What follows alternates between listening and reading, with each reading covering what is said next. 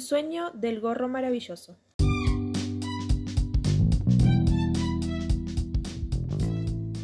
Hola querido oyente, ¿cómo estás? Bienvenido a este podcast a través de la radio de Carmela y Carmelo, esta vez de la mano de las Lemurs. En esta ocasión a cargo de Lucía Iraola y Camila Guinea.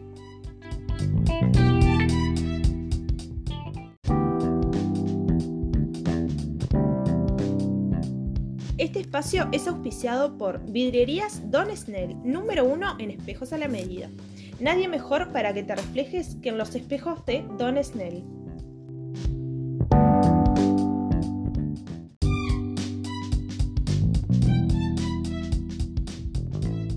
¿Quién alguna vez no soñó con ser invisible?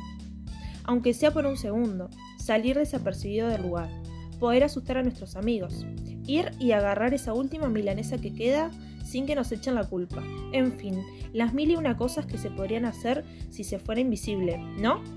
En esta oportunidad les traemos un relato, un cuento de alguien que sí logró ser invisible. Quédate y acompáñanos en este nuevo episodio, el cual te contaremos más sobre el gorro maravilloso.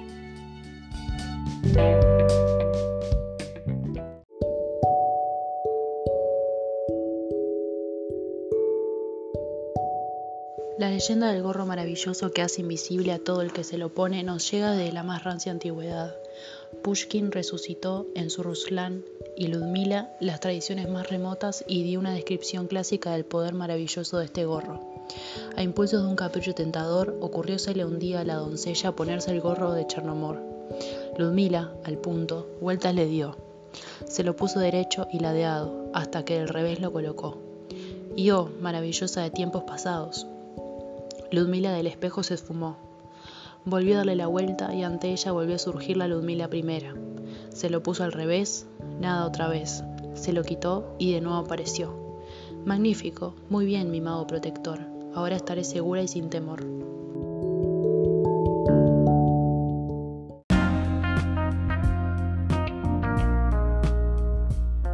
Espacio auspiciado por Lámparas de Bajo Consumo La Chispa y que nunca te falte la chispa en tu hogar. Contáctalos al 0900 2034, ubicados en Avenida Italia y Comercio, de 9 a 20 horas de lunes a domingos.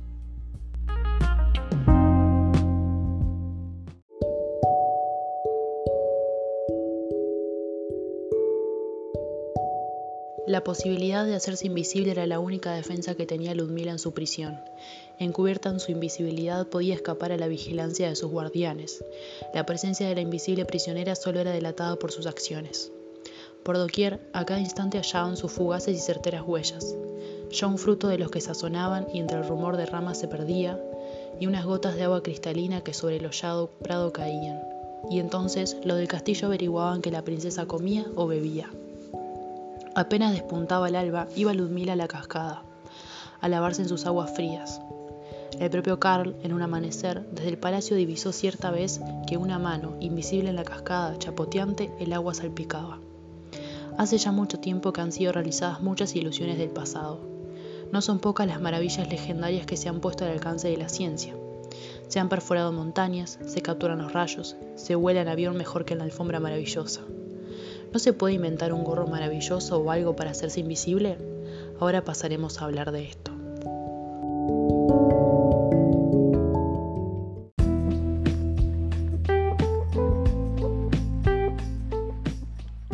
Muchas gracias Lucía por contarnos este cuento. Bueno, para poder hablar si se puede o no eh, crear algo para poder hacernos invisibles, tenemos que partir de la base de describir la invisibilidad. Primeramente la visión. Nosotros no emitimos luz visible, es decir, que no brillamos como lo hacen las estrellas. Nosotros para vernos tenemos que ser iluminados por algo, por el fuego, por una bombita de luz o hasta una luciérnaga, para poder absorber parte de la luz y reflejar el resto. Y así, como dije anteriormente, ser iluminados. Por ejemplo, en este momento tengo una remera roja. Esta es así porque absorbe todos los colores de la luz incidentes menos el rojo, que es el que se refleja. Esto no le sucede a los cuerpos invisibles, pues la luz los atraviesa. Son transparentes a la luz. ¿No se podría simplemente bloquear la luz que el cuerpo emite para así no ser vistos? No, no se podría, porque el cuerpo no sería invisible. Veríamos al cuerpo completamente negro y no conseguiríamos el efecto de invisibilidad. Entonces, ¿cómo podríamos hacer en la vida real para hacer que un cuerpo sea invisible? Porque no podemos hacer que nos atraviese la luz ni apagarnos del reflejo. ¿Se puede hacer o crear algo que nos haga invisibles? Podemos usar materiales con propiedades ópticas inusuales. Estos materiales harán que los rayos de luz se desvíen. Sería como taparnos con una frazada y que los rayos bordeen esta frazada, así como una piedra en el medio del río. El agua bordeará la piedra. Lo mismo pasaría con la frazada y la luz, y en este caso sí seríamos completamente invisibles. Y aunque suene muy loco y al estilo Harry Potter, sí podría ser posible por la magia de la refracción.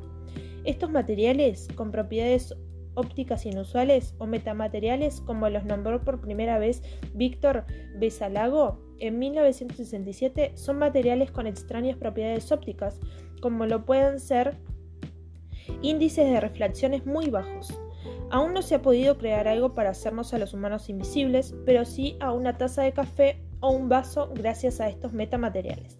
Así que quizás en 10 o 20 años podremos disfrutar de asustar a nuestros amigos y quizás poder hacernos invisibles como Ludmila. ¿Ustedes? ¿Para qué usarían este superpoder?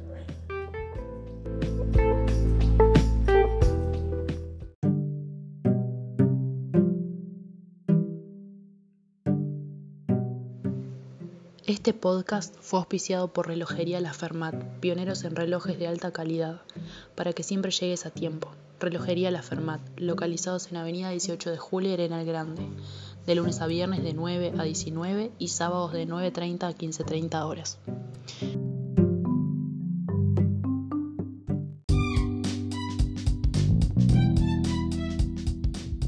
Muchas gracias por acompañarnos en otro episodio más. Hasta aquí hemos llegado. Nos encontramos la próxima semana en el mismo lugar. Tu podcast favorito de físico-química, aquí con las lemures.